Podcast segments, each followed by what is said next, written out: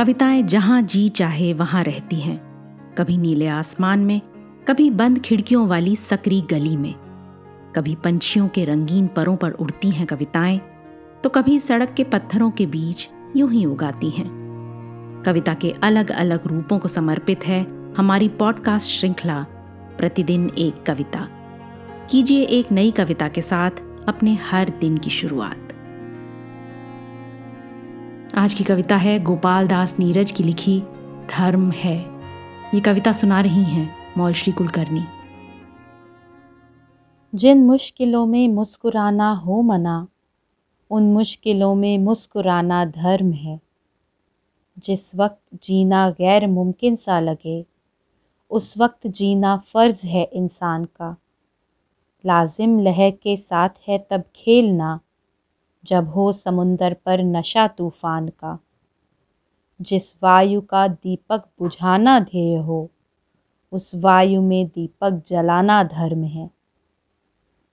हो नहीं मंजिल कहीं जिस राह की, उस राह चलना चाहिए इंसान को। जिस दर्द से सारी उम्र रोते कटे, वो दर्द पाना है ज़रूरी प्यार को। जिस चाह का हस्ती मिटाना नाम है। उस चाह पर हस्ती मिटाना धर्म है। आदत पड़ी हो भूल जाने की जिसे। हरदम उसी का नाम हो हर सांस पर। उसकी खबर में ही सफ़र सारा कटे। जो हर नज़र से हर तरह हो बेखबर। जिस आँख का आँखें चुराना काम हो उस आँख से आँखें मिलाना धर्म है। जब हाथ से टूटे न अपनी हथकड़ी तब मांग लो ताकत स्वयं जंजीर से। जिस दम न थमती हो नयन सावन झड़ी, उस दम हँसी ले लो किसी तस्वीर से।